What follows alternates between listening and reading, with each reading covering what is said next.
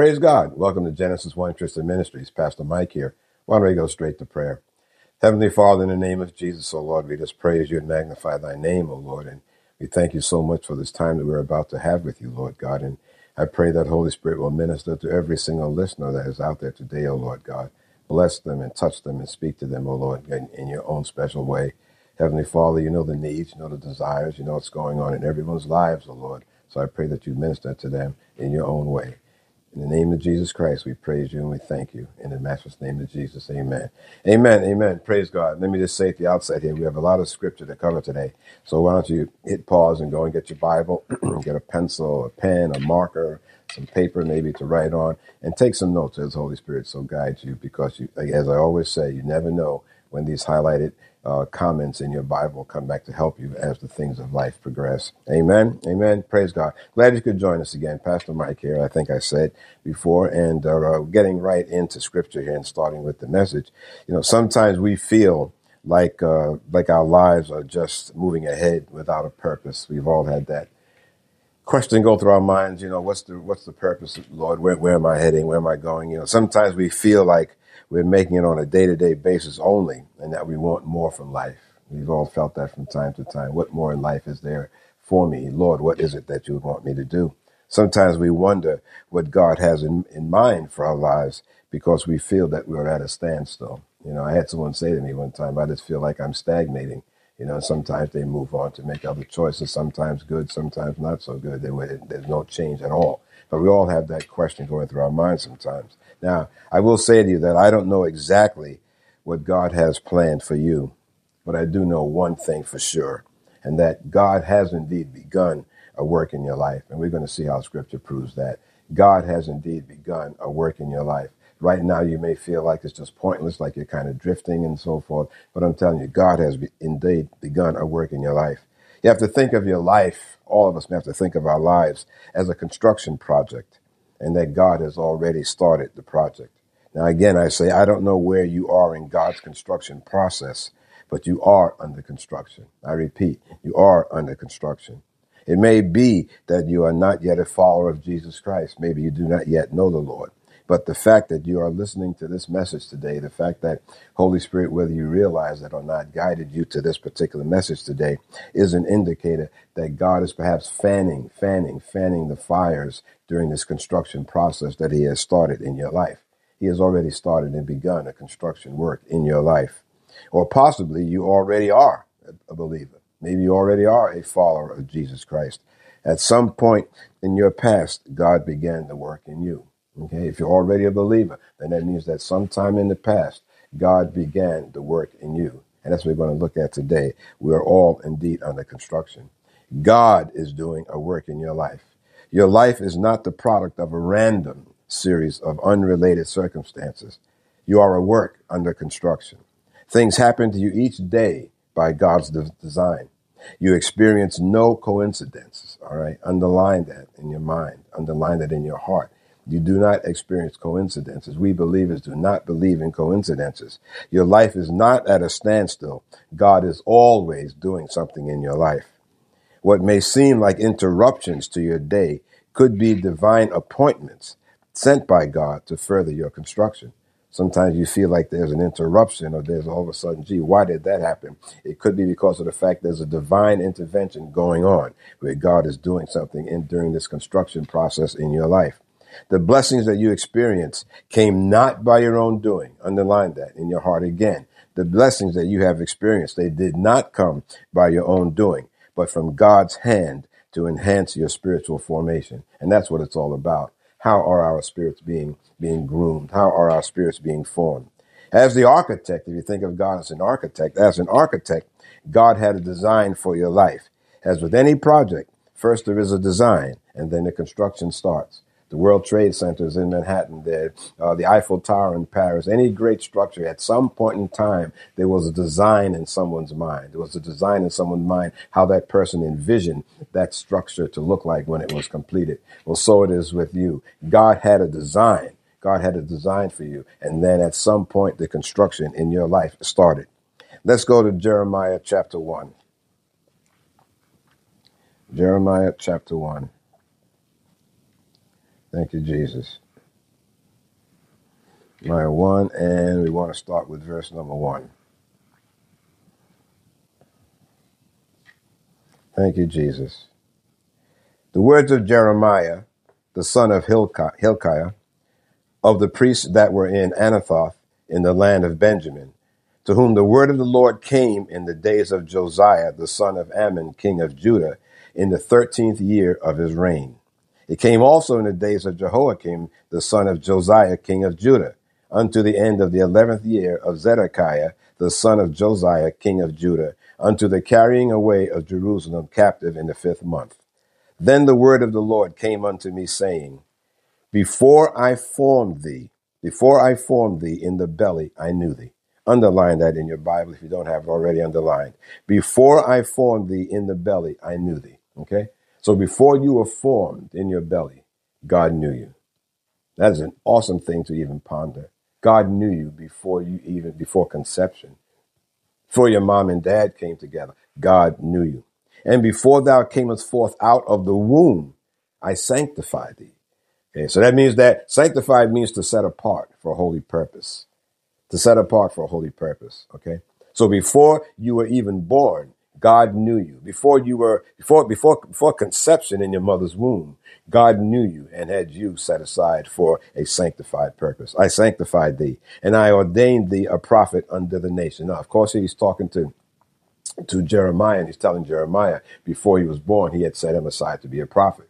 Now, I'm not saying that God, before he, before we were conceived, that God has set us all aside to be a prophets, to be prophets. What I'm saying to you, though, is that before your parents conceived you, before your mom conceived you, God knew you and had a purpose plan for your life. That's the point that I'm making here, that before we are physically born, God knows us and has a plan for our lives. Then said I, verse 6, then said I, O Lord, uh, then said I, Ah, Lord God, behold, I cannot speak, for I am a child. I do not know I am a child. Then, then, uh, but the Lord said unto me, Say not, I am a child, for thou shalt go to all that I shall send thee, and whatsoever I command thee, thou shalt speak. Be not afraid of their faces, for I am with thee to deliver thee, saith the Lord. Then the Lord put forth his hand and touched my mouth. And the Lord said unto me, Behold, I have put my words in thy mouth. Okay? So he's telling him now, they says, I, I have a plan for you. I have a mission for you, if you will. And don't be worried about how you're going to carry out that mission because I will guide you. I will guide you. If you feel like you're running into people and you don't know how to, what to say, God will give you the words. So I'm saying also, you know, to prepare yourself because you are under construction. And as God, God sends you forth on whatever mission he decides to put you on, Okay. You will be able to deal with the people that come in front of you. You will be able to speak the words that God wants you to say once you realize that God is behind you and that God is the one that is doing the driving. Okay. But right now we see it to start with that before you even conceived, God knew you and God had a plan for your life. We go to Jeremiah 18. Jeremiah chapter 18 and starting with verse number 4.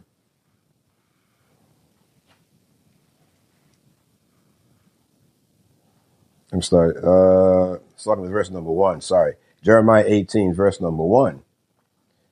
The word which came to Jeremiah from the Lord saying, Arise and go down to the potter's house, and there I will cause thee to hear my words. Okay, so he's telling him to get up and go down to the potter's house, and there you will hear my words. Then I went down to the potter's house, and behold, he wrought a work on the wheels, and the vessel that he made of clay was marred in the hand of the potter. So he made it again another vessel, as seemed good to the potter to make it. Then the word of the Lord came to me, saying, O house of Israel, cannot I do with you as this potter, says the Lord? Behold, as the clay is in the potter's hand, so are you in my hand, O house of Israel. Underline that, please. Behold, as the clay is in the potter's hand, so are you in my hand. All right. So Jeremiah went there and he saw this pot. He was working on the, you know, what a potter's wheel wheel looks like. And the, in old days it was uh, it was two stone circular stone uh, stone uh, uh, pieces there with joined by a shaft in the middle. And the stone piece on the ground you know the, the, potter turned it with his feet and then the, the tablet the stone on top with a clay set it spun around. So he said that he saw him working the clay okay? And the vessel made of clay it was marred in the hands of the potter. So he made it again into another vessel as seemed good to the potter to make it Now the Lord is saying now, behold, as this as this clay is in the potter's hand, so are you in my hand. So you are the clay, and you're in the hands of God, and God is the potter, and you are the clay. All right. So He's forming you, and He's shaping you, and He's shaping you. He's forming you, and He's shaping you. God is the master potter, master craftsman. He is the potter. He is the potter. Right. He's the master craftsman. While Jeremiah looks upon the potter's work God shows him two great truths. God has authority and power to form and to fashion people, kingdoms, and nations as he pleases, as he pleases. God is the one that is doing the fashioning. He may shape us, mold us, and use us as he thinks fit. And it would be as absurd for us to dispute this. Be absurd for us to dispute it. To dispute this is as senseless for us to think that the clay has the ability to quarrel with the potter. You've ever you, you can't even begin to dream, maybe except in some childish cartoon, maybe you know, as the potter is sitting there and, he, and the wheel is spinning and he's working this clay, that the clay the clay all of a sudden looks at the potter and stops objecting to the way he's being for it's being formed. I know that sounds ridiculous. Well, so it just as ridiculous is it for us to object and try and push back on God the way He's doing things in our lives. Right? God is the master craftsman. If we go to Isaiah 64, we see another truth here. Isaiah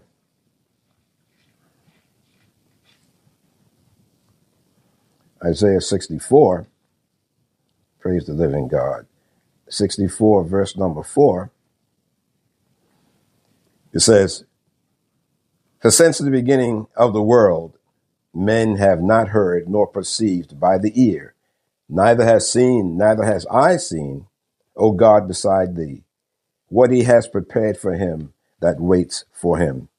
Thou meetest him that rejoiceth and worketh righteousness those that remember thee in thy ways. Behold, thou art wroth, for we have sinned. In, in those is continuance, and we have to be saved. We shall be saved.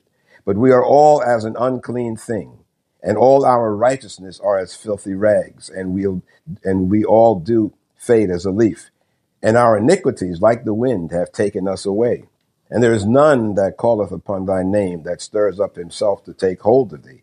For thou hast hid thy face from us, and hast consumed us because of our iniquities.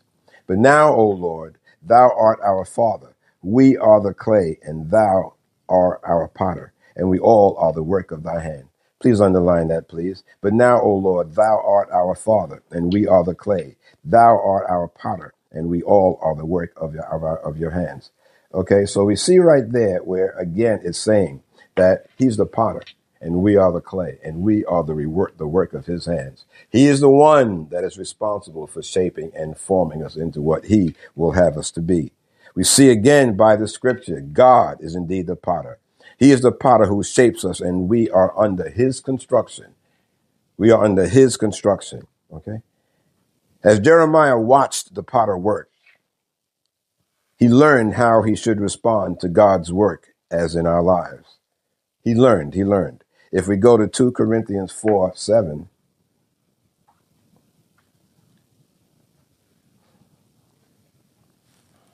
Two Corinthians four seven.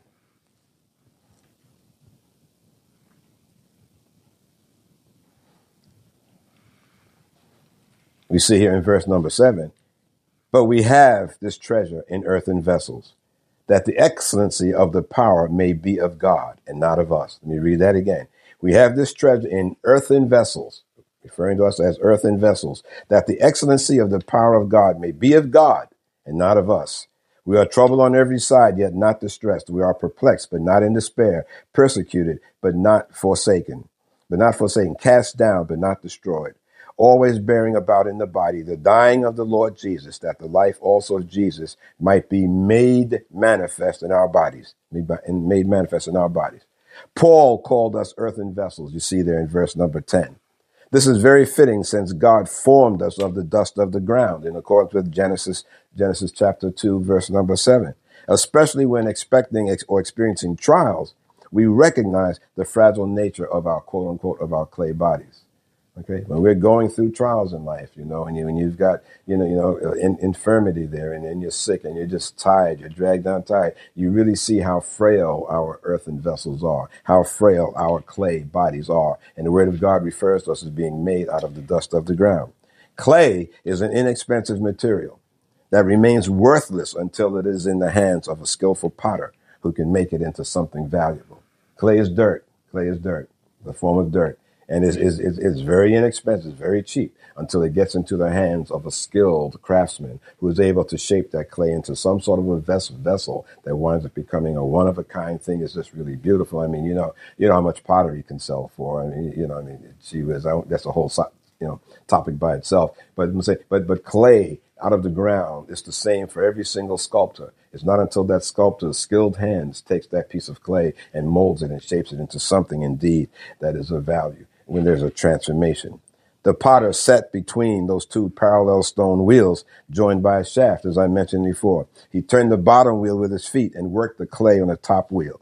The clay sat on the wheel as it turned round and round and round, sort of the way our lives feel it at a time. Okay? Sometimes our lives feel like we're just going in circles, going in circles. And if you've seen a potter doing his work, you see that's how that clay goes. It just spins around, spins around, spins around. Sometimes we feel like our, our lives are going in the same direction. Right? If we go to Jeremiah 18, verse uh, 4 again, I want to go back there again real quick. Jeremiah 18, verse number 4. Okay. We see there where it says, and the vessel that he made of clay was marred in the hand of the potter. So he made it again, another vessel, as seemed good to the potter to make it. Okay. The vessel he made, he uh, made of clay was marred. So he made it again. All right. The Old Testament was primarily written in Hebrew, uh, and the word for marred becomes destroyed or corrupted.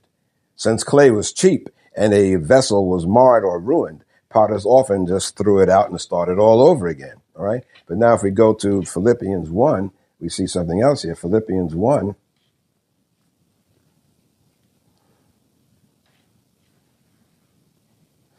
Philippians 1, uh, let me see, 1 verse number 3.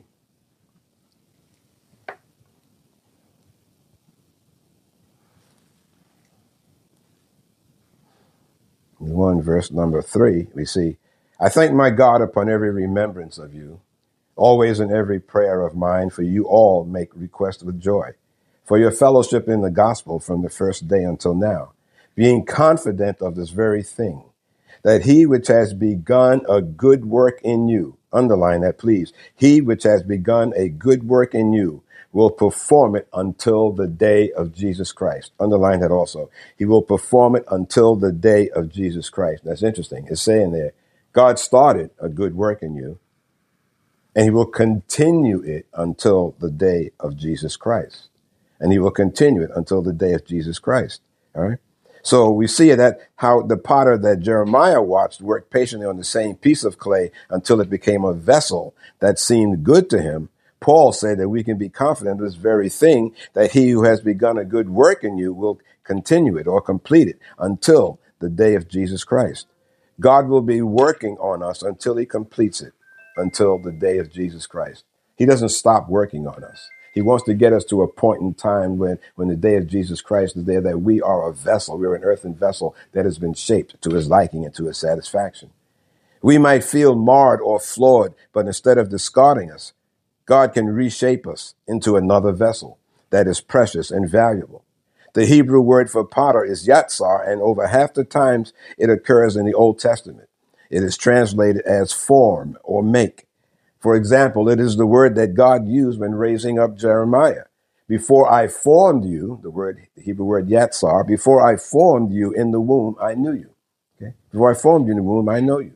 You see? see? see? So it shows you that again, the formation, Jesus just we may feel like we're marred or flawed, things are not going right, but doesn't that mean that God has given up on us? He is still shaping us and forming us, and he will keep on doing that again until the day of Jesus Christ we go to Ephesians 2,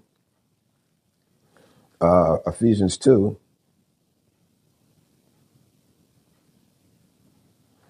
Ephesians 2, and I want to do verse number 4. Ephesians 2. verse number 4. But God, who is rich in mercy, for his great love wherewith he loved us, even when we were dead in sins, has quickened us together with Christ. By grace we are saved, and has raised us up together and made us sit together in heavenly places in Christ Jesus, that in the ages to come he might show the exceeding riches of his grace in his kindness toward us through Jesus Christ. For by grace you are saved through faith, and that not of yourselves, it is the gift of God Okay, grace is simply a gift of God. There's nothing that we could do to, to bring about this grace. This is only from God. Not of works, lest any man should boast. For we are his workmanship. We are his workmanship. We are his workmanship. We are his workmanship, created in Christ Jesus unto good works, which God has before ordained that we should walk in them. Okay? So we see again here, we, we are his workmanship. We are his workmanship. As God formed Jeremiah, so he will form our lives. As the potter had power over the clay, so God has power over our circumstances. Vessels have a purpose. Vessels have a purpose. You have a glass, it's a vessel. The purpose is to hold water, juice, or whatever drink you may put into it. A bottle has a purpose to hold whatever it is that you're going to put into it. Wine skins have a purpose. You need to put the wine into it, right? So vessels have a purpose. Vessels indeed, indeed have a, have a purpose. Okay. And God fashions us to fulfill our purpose since we are his workmanship. All right. So if you consider that we are indeed vessels and God is doing the forming, that means he's forming us for a purpose, for a reason. There's no such thing as a life that is just going along pointless. Amen. Even though your life may feel like that at times, there's no such thing as a life that is just drifting along pointless. It isn't. Okay. Because God is still shaping you and forming. Like I said before, nothing in your life happens by, by, by mere coincidence or by accident. Okay, everything, everything that happens in your life is by God's God's design. Either God permits something to happen or God is is doing something proactively towards you. Amen. Amen. But he is the one that is doing the shaping and the forming of our lives. The potter's hands shape the clay, and there are many hands that God uses to shape us.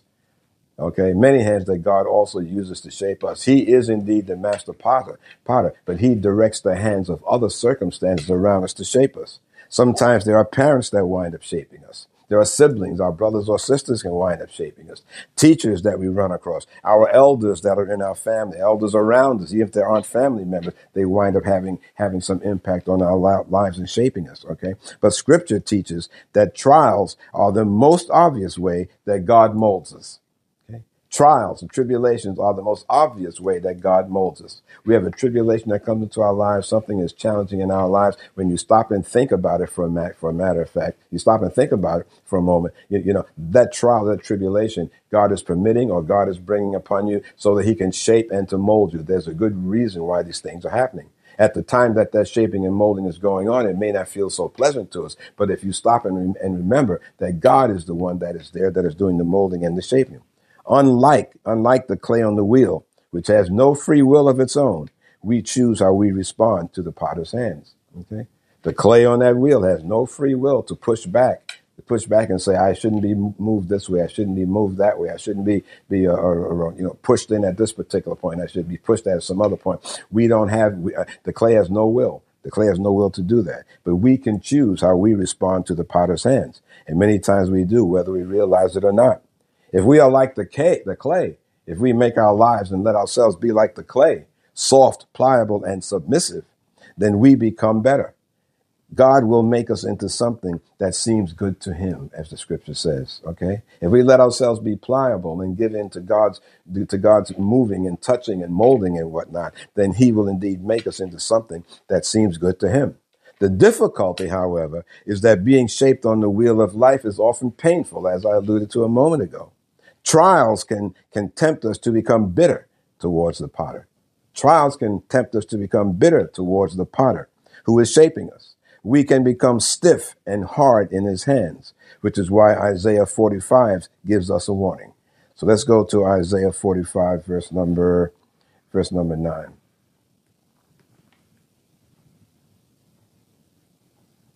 Isaiah 45, verse 9.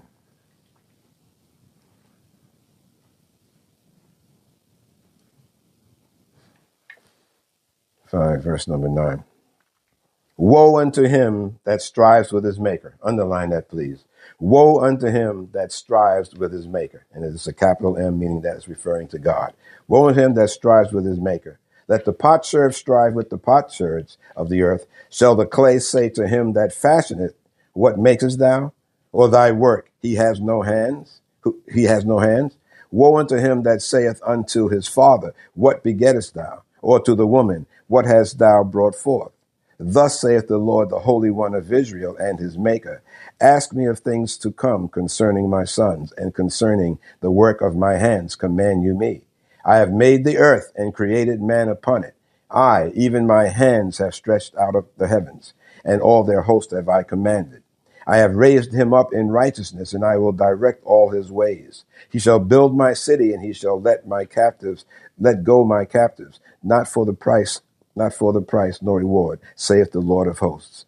So it's saying that if the operative uh, verse there that I really want to focus on is that very, very first one in verse number nine that starts with, Woe unto him that strives with his maker. And then verse number 10, Woe unto him that saith unto his father, What begettest thou? Or what are you birthing forth? Who are you bringing forth? When we fight against our, our circumstances, we are striving with the master. We're striving with the maker. Okay? All right. When we fight against, when we fight against our circumstances, we are fighting against our maker. Pharaoh in the book of Exodus demonstrates the painful consequences of doing that. We, we know how Pharaoh's heart was hardened and he resisted God so many times to let Israel go. And we know the final result of that. Egypt was hit with multiple plagues and Pharaoh's firstborn died and his army was destroyed when pursuing Israel into the Red Sea. This is a sobering example uh, that should encourage us to have soft, teachable, submissive hearts towards the potter. Okay? We can't be pushing back against him. If God is shaping us and we're having trials and tribulations, and God, the Holy Spirit, is telling us to do one thing, and we push back on doing that, the Word of God we just read says, "Woe unto him that does that." Okay, so you're looking for a problem if you're pushing back on what God is doing in your life if you think there's a better way of doing it.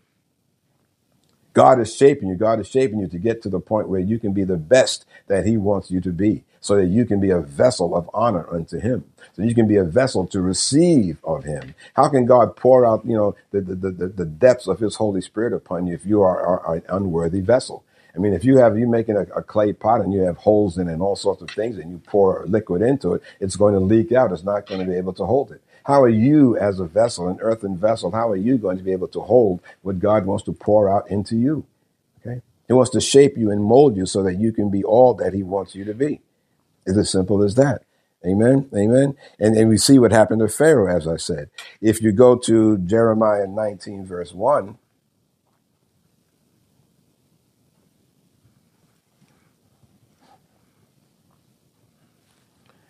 Jeremiah 19,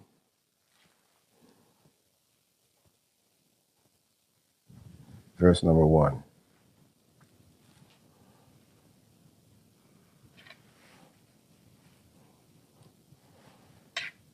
As a matter of fact, before we get there, before we get there, let's go to Jeremiah 17. I'm sorry. I don't want to get ahead of myself here. Jeremiah 17, verse number 5.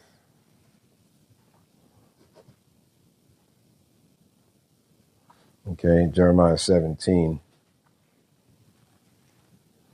verse number five. Thus saith the Lord. As I said before, you see what happened with Pharaoh. Okay, when the clay becomes as hard as Pharaoh, clay can no longer be formed. Then it is good for nothing, but it must be thrown out. And this is what happened with the Jews. Okay, you know what happened? You know what happened uh, with the Red Sea? Pharaoh was destroyed, army was destroyed, but the Jews continued, continued to fall back and to, and to continue to sin. When clay becomes hardened, okay, and it gets to the point that it can no longer be formed, then it is good for nothing and must indeed be thrown out. And that's what happens to the Jews. Now, again, going to Jeremiah 17, verse 5. Thus saith the Lord, Cursed be the man that trusteth in man and makes flesh his arm, and whose heart departs from the Lord, whose heart departs from the Lord. For he shall be like the heath in the desert, and shall not see when good comes, but shall inhabit the parched places in the wilderness, in a salt land and not inhabited. Blessed is the man that trusts in the Lord and whose hope in whose hope the Lord is. For he shall be as a tree planted by the waters and that spreadeth not spreadeth out her roots by the river, and shall not see when heat comes, but her leaf shall be green, and shall not be careful in the year of drought, neither shall cease from yielding fruit. Okay? So we see here for a man that trusts in the Lord is living in a very, very comfortable place the Lord here, the word of God here, here, you know, kind of makes as an analogy. It'll be like a tree planted by the waters. For a tree, what a wonderful place to be. And that spreads out her roots by the river, always able to draw in the water because she's right by the by the river there, and the roots are going out towards it. It shall not see when heat comes. In other words, it doesn't worry about when it gets hot because it has plenty to draw and plenty of water there. Her leaf shall be green and shall not be careful in the year of drought, neither shall cease from yielding fruit. In other words, relative to our lives, if you trust in the Lord, you're going to have a good life. It's going to be easy. You're not going to feel it when the heat comes. When the heat comes along in the way of politics, in the way of circumstances, and when heat comes along in the way of the economy, heat comes along in the way of infirmity, sickness, when heat comes along in the way of COVID, when heat comes in, in the way of, of lawlessness that's going on in our neighborhoods, it's not going to, going to come near us because we trust in the Lord.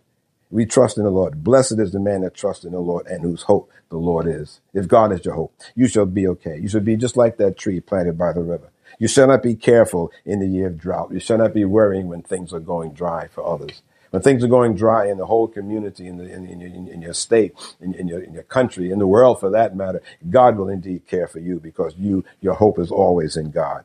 Okay? And you shall not cease from yielding fruit. In other words, you shall be prosperous you shall still be prosperous if our trust and hope is in God, not in man, not in man. We don't trust in, in man. We trust in God. We trust always in God. All right. And then if you if you scroll down further to verse number 21,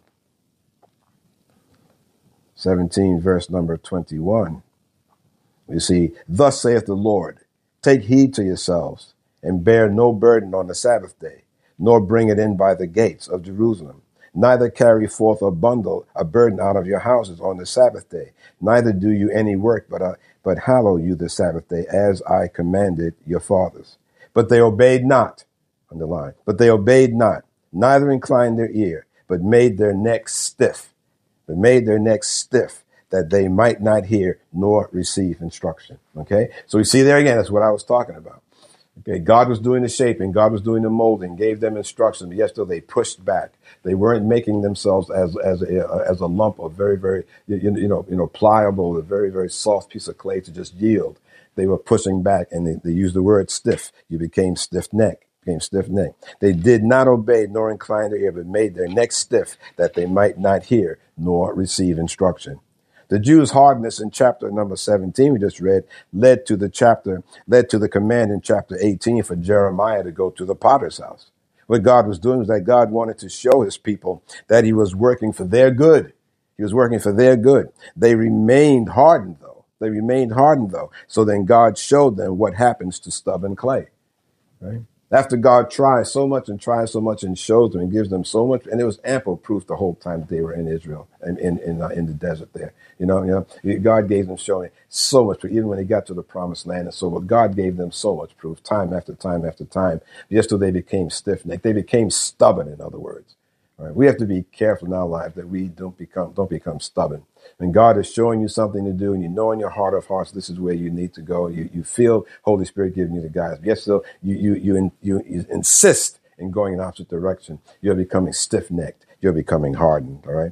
And so here we see because of that, God God gave them God, God uh, told Jeremiah something else. And let's go to Jeremiah 19. Jeremiah 19.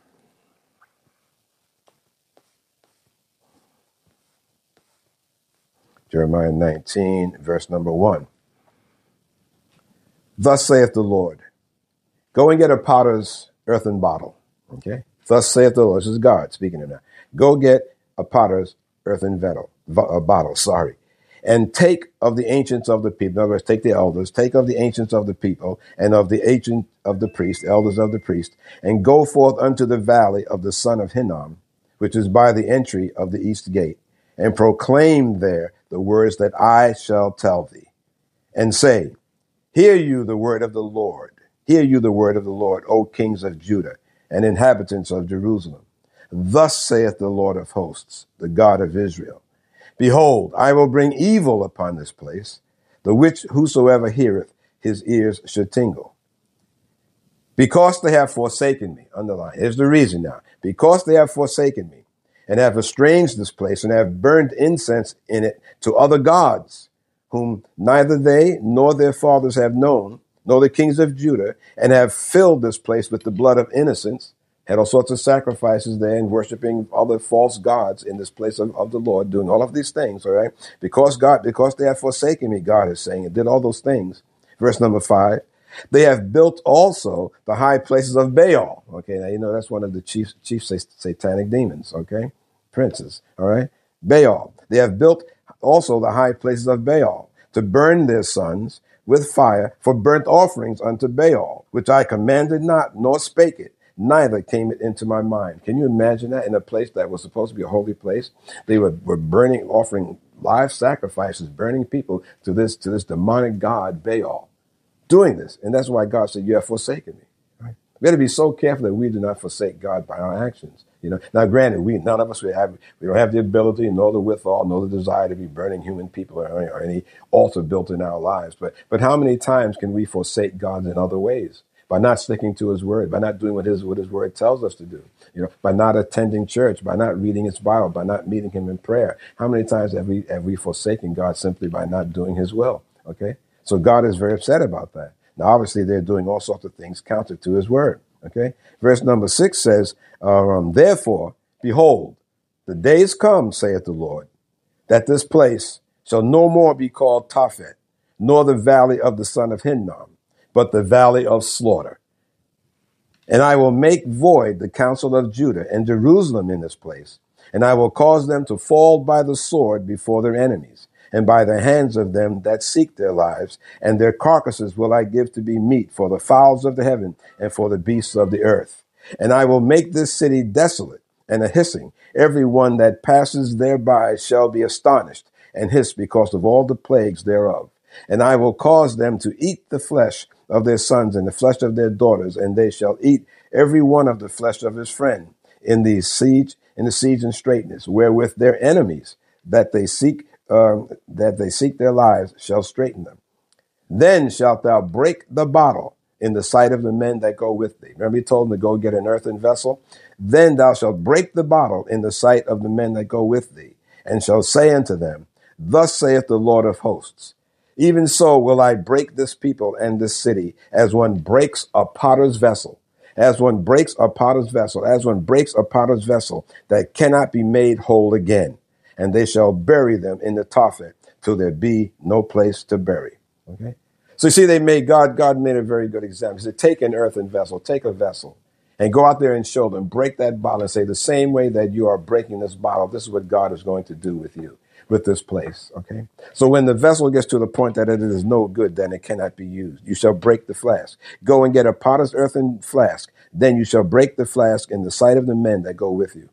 God told Jeremiah to bring these leaders with him because this was another object lesson. Okay. God wanted to make a point and they could report back to the people what was in store for them if they remained hardened towards God. They would be broken like the clay vessel was broken. Okay. Now, this is what we have to remember. He puts back on God, then God, if you just totally keep ignoring him, then that vessel is of no use to him and the vessel then is just broken. And that vessel gets broken, really. And how does that manifest in our lives? It's by us just just not succeeding in anything. Things just getting worse and worse and worse. Things going downhill. We still have that free will. Don't don't forget. These accounts, Jeremiah at the potter's house and Pharaoh, are fascinating because they deal with God's sovereignty and the fact that we are free moral agents. In other words, we are free to choose. As always, we are free to choose.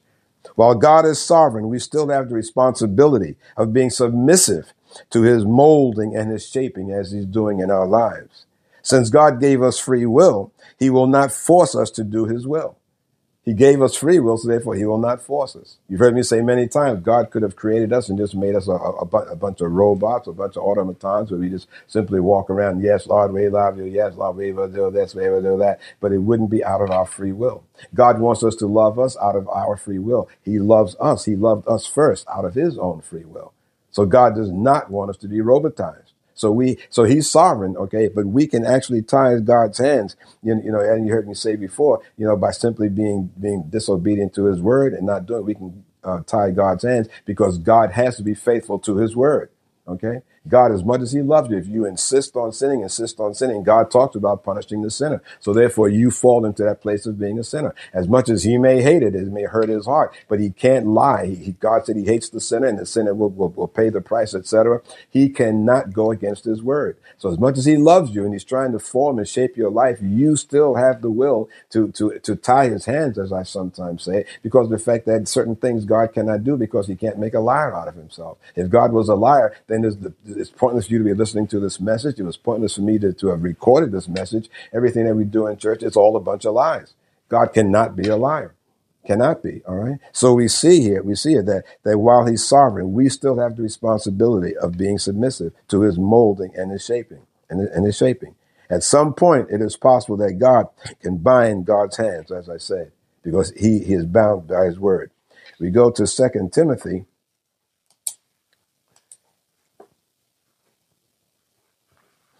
Second Timothy.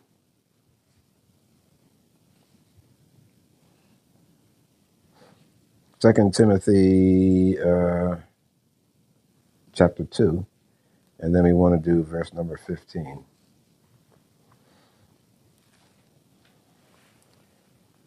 Study to show thyself approved unto God, a workman that needs not be ashamed, rightly dividing the word of truth. But shun profane and vain babblings, for they will increase unto more ungodliness. But shun profane and vain babblings, for they will increase unto more ungodliness. And their word will eat as does a, a canker, of whom is Hymenaeus and Philetus, who concerning the truth have erred, saying that the resurrection is past already and overthrow the faith of some. Nevertheless, the foundation of God stands sure, saving his seal. The Lord knows them that are his and let everyone that names the name of Christ depart from iniquity. But in a great house, there are not only vessels of gold and silver. In a great house, there are not only vessels of gold and silver, but also of wood and of earth or of clay, and some to honor and some to dishonor. If a man therefore purge himself from these things, he shall be a vessel unto honor. If you purge yourself of those bad habits, those bad ways, those sins, you shall be a vessel unto honor, sanctified and meet for the master's use and prepared unto every good work. All right. Okay. You shall be, you shall be meet or you shall be found good for the master's use and prepared unto every good work. If you cleanse yourself from unrighteousness. While God is sovereign over our trials that come into our lives, we choose how to respond to them. We choose how to respond things come into your life, then you have a choice of which way you want to act, which way you want to go in response to that. We are in the potter's hands and we face two choices. We are soft and pliable, we can become better. If we're soft and pliable, we can become better. If we become stubborn and stiff, then we can become bitter. Okay? Let me say that again. If we are soft and pliable, we can become better. If we become stubborn and stiff necked, we can become bitter. Paul assured Christians in Philippi and us and, uh, and us of this important fact, as read in Philippians 1 6. Being confident of this very thing, that he which has begun a good work in you will perform it until the day of Jesus Christ. From this, we learn three encouraging truths. God will finish what he has started in your life. God will indeed finish what he has started in your life. God is not improvising a plan for your life. He works intentionally. God does not improvise. Okay. Many years ago, I don't know, maybe the club still does exist. I mean, many years ago, there was a club that was called Improvisation. One was on the West Coast and one was on the East Coast. And I remember going to that club way, I mean, we're talking, I don't know, 30, 40 years ago, probably. Matter of fact, in one of those clubs, I saw Bill Cosby with his start when he was starting out, and Richard Pryor when they were starting out. You know, it was. No better. Basically, what it was, you had an audience that was there, and they improvised. You know, someone who thought they were funny, or you know, was, was striving to become an actor, a comedian, would just get up out of the audience there and start making, doing this thing, making the jokes. To improvise, okay, that means that it's unrehearsed. So what this is saying is that God is not improvising. He's not making an unrehearsed and unknown plan for your life. God works with intention A good construction project has both a desired outcome and a plan for achieving it. Likewise, God has a goal in mind for your life, and He's methodically moving you closer to His goal. We find His plan for all of us in Paul's words to the Roman Christians. For those whom He foreknew, He also predestined to be conformed to the image of His Son, in order that He might be the firstborn among many brothers. That's Romans 8 29. God's eventual outcome for your life is to make you like Jesus. Okay. His, his, his, his, his really eventual outcome. That's why it says that he's going to be continuing at work until the day of Jesus. All right. He, his, his outcome is to make us like Jesus. And he will continue working on that project. God doesn't give up. He'll continue working on you, his construction project, until he brings it to completion. Okay. He won't give up until he brings you to where he wants you to be. He will declare us a finished product when we get to heaven. Okay. So this is a lifetime process, saint. Okay. Don't think you're going to get to some point and say, okay, boom, I made it. That's it. And you're going to go and continue living your life the way it is. God will be continually working on us to get us to where he wants us to be. And the process will end when we get to heaven. Okay. So, so, so be prepared and be ready. Be excited about what you're going to see God doing in your life. You are indeed a work in progress the trials and tribulations that come along, they may seem painful, but you be like that, be, be like that pliable, that, that, that soft clay that is giving in and giving in to God's yielding, to God's touch, to God's shaping. Don't become stiff necked and start pushing back. Remember, the scripture said, Woe unto them that do that. Okay. The apostle John tells us, Beloved, we are God's children now, and what we will be is has not yet appeared. Let me restart the scripture again. John tells us, Beloved, we are God's children now and what we will be has not yet appeared. But we know that when he appears, he, Jesus, we will be like him, because we shall see him as he is. And everyone who thus hopes in him purifies himself as he is pure. That's 1 John 3, verses 2 to 3. Okay? We have this construction project going on. So, what, what, what is our role in this? What is our role? Make no mistake, God is the wise master builder. He does the work and we reap the benefit. He does the work and we reap the benefit. But we should not live in oblivion. We should not be oblivious to what's going on around us. If we live aware of his activity, we hasten his work in our lives. You become aware of the fact that Jesus, that God is the master potter and he's doing a work in your life, then it will, it will facilitate it moving along more smoothly and, and more quickly. So, as of this moment, as of you listening to this message, you're becoming aware of the fact that God is doing a, wonderful construction project in your life, and that you should become more more pliant and let God shape you and mold you as He sees fit. We should not live in oblivion. Do not be unaware of this. Look for God's hand at work around you. If you look hard enough, you'll see God's at work, God's work around you. Learn to view the events of your day as moments of divine interaction and, imp- and intervention accept nothing as coincidental, nor inconsequential, nor unimportant. Okay? Things just don't happen by accident.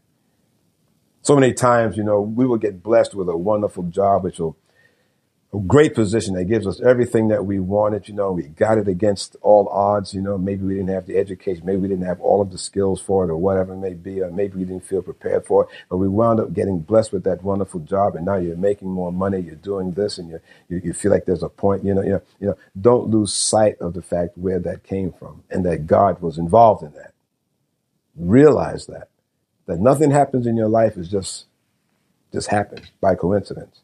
You know I've seen many people throw things away that God has given you and given them because they didn't stop to realize that, gee, was I was blessed with that position, and now maybe I'm even running into a difficult time. I'm running into some some heartaches with it, you know, and they want to throw it away and go someplace else. If they forget the fact that God put them there, and if God put them there, it was for a purpose, and that God is indeed still with them in that position. So realize that the blessings that you received, you know, they're not just coming along, you know, just out of the blue. There's no such thing as coincidence, not for us Christians. We know that God has a hand, has a finger in everything that happens in our lives. Listen for God. Listen for God. Listen for God. Listen for Him speaking to you. Let the Holy Spirit speak through His Word and prepare you for the events of your day. Listen for Holy Spirit. Let Him guide you and prepare you for what is going to happen today. He will guide you. Drive and tell you that don't go down Main Street, make a left at, at uh, 3rd Street there You know, not knowing that Main Street is in a heck of a lot of trouble or that something may be happening on Main Street and the Holy Spirit does not want you to go in that direction. Listen to his voice because he indeed will guide you through the events of the day. Let the word, let God's word shape you and inform you. The events of your day then become exercises that reinforce what God has said to you. And you get home at the end of the day and you think about what has happened, you'll say, gee whiz, wow, Holy Spirit, the Lord showed me that this morning, and surely enough it came to pass. Realize that God is indeed very present in your life. Learn about God and his activity in your life. Watch for patterns of God's activity. Watch for patterns. Learn how he speaks and how he moves around you. Let the experience of your life reveal God's character and purposes to you. One day, one day, one day, God will declare you a finished product. And that's when you're ready for heaven. One day, God will declare you a finished product. Until then, keep listen, looking, keep listening, and keep learning. Okay? Keep learning, keep looking, and keep listening. Realize that God intervenes in our lives, and when these things happen that we think are weird or, in, or coincidental, know that that was God. Okay, nothing happens to you that is inconsequential. God has a design. Amen. So don't start feeling like, you know, you're just, you're just tooling along in life. Nothing is happening. You're not getting any place. Or when you do try something, this is going wrong or that's going wrong. Know that God is doing a good work. He's preparing you as a potter using clay. He's preparing you and molding you and shaping you. He's taking out the impurities. You know, he's, he's, he's patching up any holes that might be. He wants to make you a vessel where, first of all, you can be useful to him and you, and God can say, this is a good thing. There's a construction going on in your life. You are indeed under construction. Know it, live with it, be pliable, let God mold you. Don't fight back, don't push at it. Okay, don't push back. Okay, we don't do not want to do that, not at all at all costs. Amen. So know that God is working a good thing in your life. Praise God, praise God. Hope this message was a blessing to you. And if it was, let others know where we can be found. We can be reached at www.genesis1.sermon.net, genesis1.sermon.net. And if you look at the top of the page, you'll see a subscribe button. Click on that subscribe button and you'll be notified automatically when there's new material available. Amen. Uh, we have apps for Android and Apple devices, free of charge. You can download them from the Play stores, uh, free of charge. Everything on our website, apps and everything are free of charge, just for you. You know, so you can benefit by them. Um, all the messages on our websites and off and through the apps uh, are downloadable again, free of charge. You can download the video or the audio only portion if you like. So you can play it back on an MP3 player or in your car or whatever. And uh, it's there again for your convenience so that you can hear the word of God anytime and every time uh, that you want to. Uh, also on YouTube. Okay, Genesis One Christian Ministries. Uh, you may you may come upon us there, and uh, you can subscribe there while you're on YouTube also, and you'll be know be made known when there's new material uh, available. Okay, and lastly, but far from being least, uh, if you are in the Salem, Oregon area, by all means, stop by and visit with us and come to a live worship service. Amen. We meet on Sundays at 10:30 a.m. 10:30 a.m. and we meet at 2651 Commercial Street Southeast. 2651 Commercial Street Southeast. It's in the Candalaria Terrace area of Salem, Oregon. Okay, and again, come on by and worship with us. Uh, hear the word with us. We'll pray with you, pray for you, and just come by and fellowship with us. We'd love to see you. We'd love to see you. Uh, amen. Amen. So again, everything free of charge. Just come on by, Avail yourself of the apps. Go to the websites. Tell others, pass the word. We here we are to facilitate the spreading of the gospel around about this world as it is doing. Okay, and I pray I know that you're hearing this in foreign countries too. Our data shows us that this word is indeed going around the world. We want it to continue to do so. So pass on the message. Amen. Amen. Praise God. Praise God. Uh, let us close in prayer. Heavenly Father, we thank you so much for this time that we've had with you, Lord. We pray that as we go through the balance of the day and the week ahead, that we shall remember these words, O Lord God, that we shall feel we shall feel feel heartened and, and, and bolstered and, and pumped up at the fact that we know that you are working on our lives right now as I speak. We thank you, Heavenly Father. We know that you're working on us as a as a construction project to to glorify you in the end run, to be a, a, a, a earthen vessel that is satisfactory to you, O Lord, that you can be that we can be used for to glorify your name, O Lord God.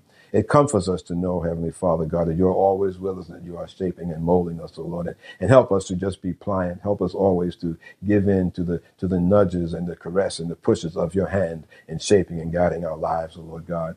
We praise you, Lord God. We just magnify thy name. We thank you for everything in the matchless name of Jesus. Amen. Amen. Praise God. Praise God. Go forth and be blessed. And remember always that Jesus is Lord.